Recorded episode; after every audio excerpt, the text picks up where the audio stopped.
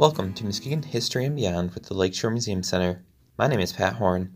On our episode today, we are going to take a look back at one of the iconic buildings of downtown Muskegon that once stood out as a landmark, but sadly was later torn down during redevelopment.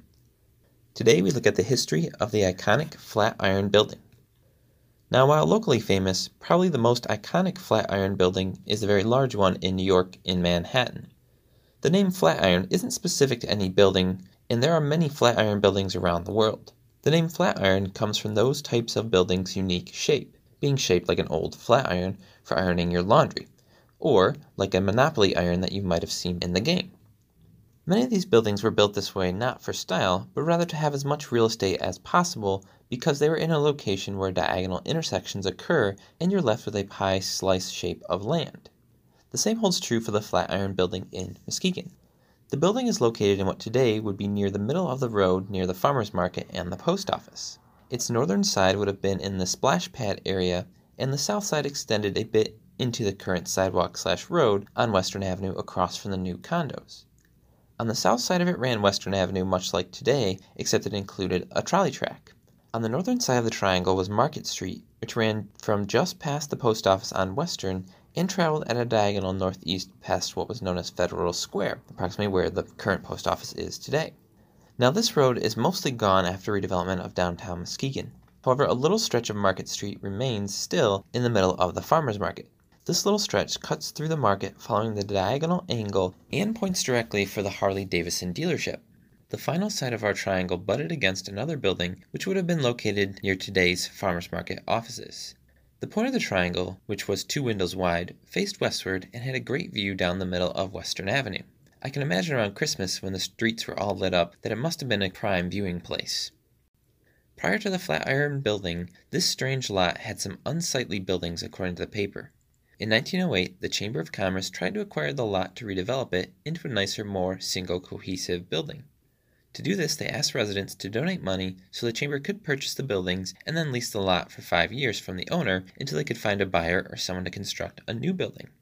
This motion worked, and the city acquired two of the three buildings, with the third presumably being torn down as the lot was cleared, but the third building isn't mentioned as being up for sale. The city wanted to rehouse the other two structures, so they took bids for them under the caveat that they needed to be moved out in August. This was July in which the city had acquired them, so it was a very short timeline. This seems to have been done though, and the city would then pay $156 per year to lease the land, which they sodded and put sidewalks around to make it into a small, nice park in the meantime.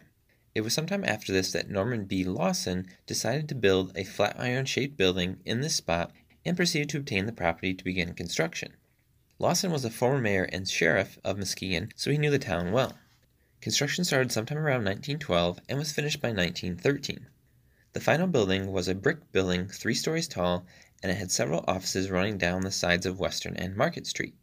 The building was also host to a small number of apartments over the years. The ground floor of the building had the largest business space. The roof of the Flatiron building was flat, besides a triangular step up area. The roof would add to the building's stature over the years, being home to a large billboard and a large light up sign. Over the years, a multitude of businesses would call the Flatiron home.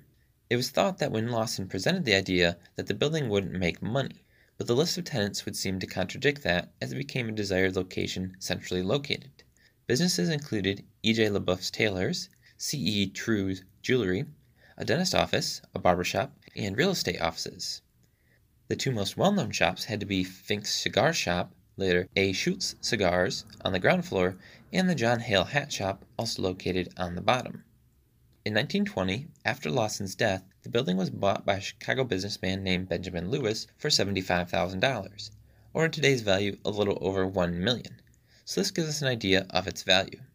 In the 1960s, a large clock was added to the front face of the building facing down Western and it kept many travelers and shoppers informed of the time during their daily outings.